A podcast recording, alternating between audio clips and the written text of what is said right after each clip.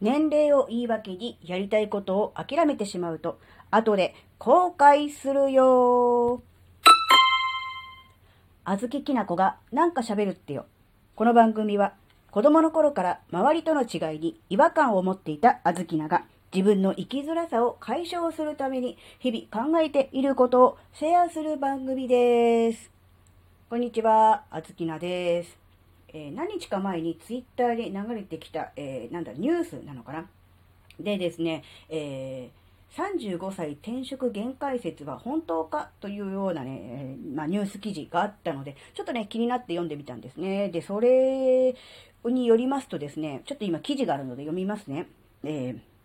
えー、40歳以上の転職決定者数推移では、2013年を1とすると、2021年は3.48に達している。要するに3.48倍の人が40歳以上で転職が決まっているということですね。でさらにもう少し年代別に細かく見ると、2009年から2013年平均を1とすると、2021年には40代が4.97、50代がなんと5.86と5倍前後以上になったということです。20代は2.79、30代は2.17、これを大きく上回る結果となりました。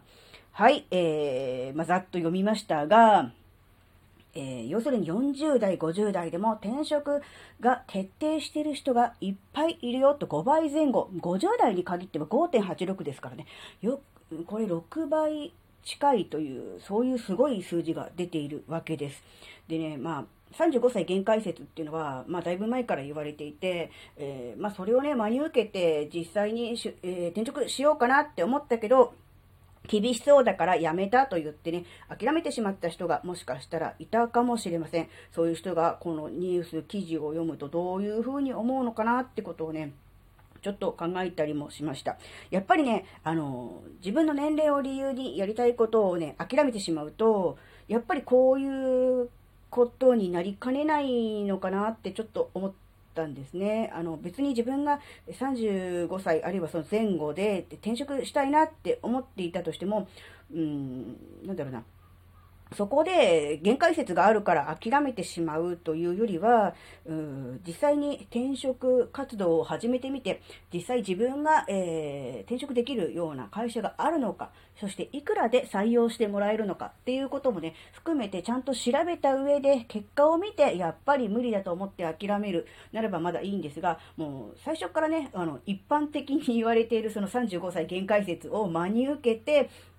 もう無理だと。ね、リスクがあると。だったらしょうがないから、今の会社に残ろう、みたいな感じで、えー、いると、うん、なかなか、うん、こういう感じに、うん、なるのかなってちょっと思ってしまって、だからまあ、この話の本質は、うん、なんだろうな。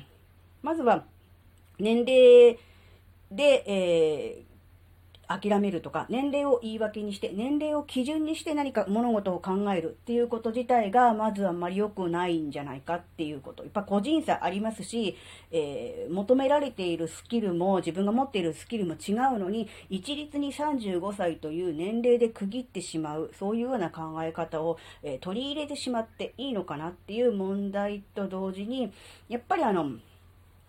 その情報をね、35歳っていう年齢のその情報が出た段階で、もうすでにもう、それを真に受けて、えー、受け入れて、もう諦めてしまうっていうこと自体がちょっと問題かなって。うん、やっぱりあの、